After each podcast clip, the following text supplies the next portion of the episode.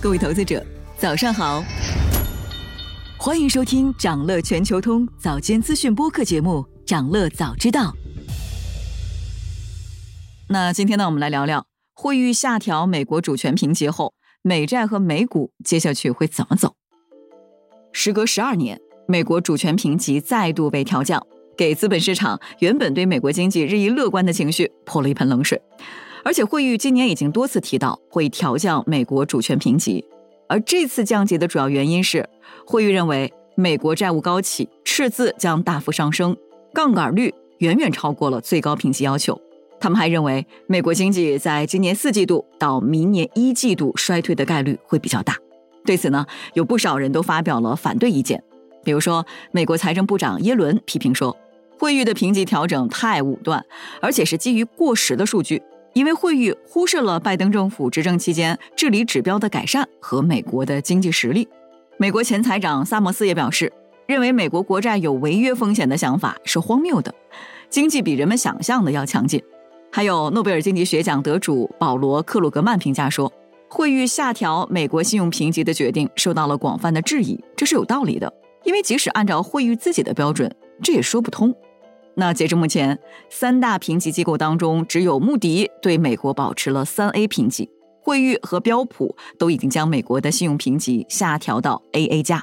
那么这次惠誉下调美国评级影响会有多大呢？在这件事情上，华尔街的看法是相对一致的，普遍认为不会给金融市场带来太大影响。比如说，美国资产最大的银行摩根大通的 CEO 戴蒙就说，穆迪只是指出了大家都知道的一些问题。但是现在美国的经济状况相当好，那这一点呢，体现在消费者和企业的实力、低失业率和健康的资产负债表中。而且美国的信用状况仍然良好，理应拥有全球最高的评级等级。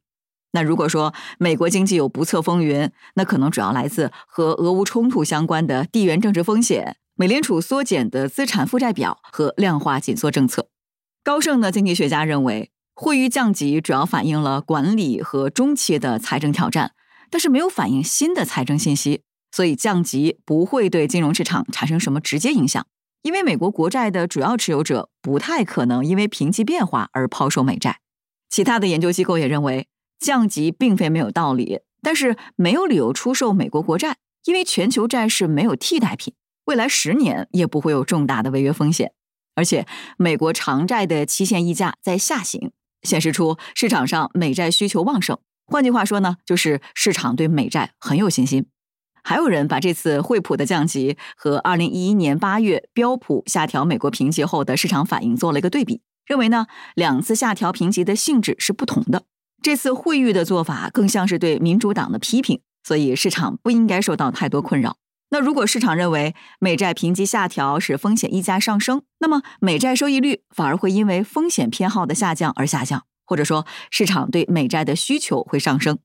富国银行也认为，因为宏观环境发生了变化，汇率降级不会对金融市场造成如同标普下调美国评级那样的冲击。标普降级后，市场进入避险模式，股市调整，信用债息差大幅扩大，利率下降。但是现在。投资级信用息差已经触及年内低点，利率之前就在攀升，标普五百指数年内已经上涨了百分之二十。市场预计美联储在明年初会降息，所以任何股市的回撤都将只是相对暂时的，而且幅度比较小。那对股市的下挫反应，分析人士指出，市场本来就存在下行风险，只是在寻找获利了结的借口。那目前市场定价的并不是汇率降级，而是经济放缓的风险增加。最近几周呢，投资者一直在压住美国经济不过热也不过冷的前景，导致之前坚定的空头都屈服了。可是随着市场定价开始体现这种经济的完美状态，它本质上就更容易遭到来自修正的打击。想了解更多新鲜资讯，与牛人探讨投资干货。现在就点击节目 show notes 中的链接，进入掌乐全球通 app。以上就是今天掌乐全球通掌乐早知道的全部内容，期待为你带来醒目的一天。祝您在投资中有所斩获，我们明早再见。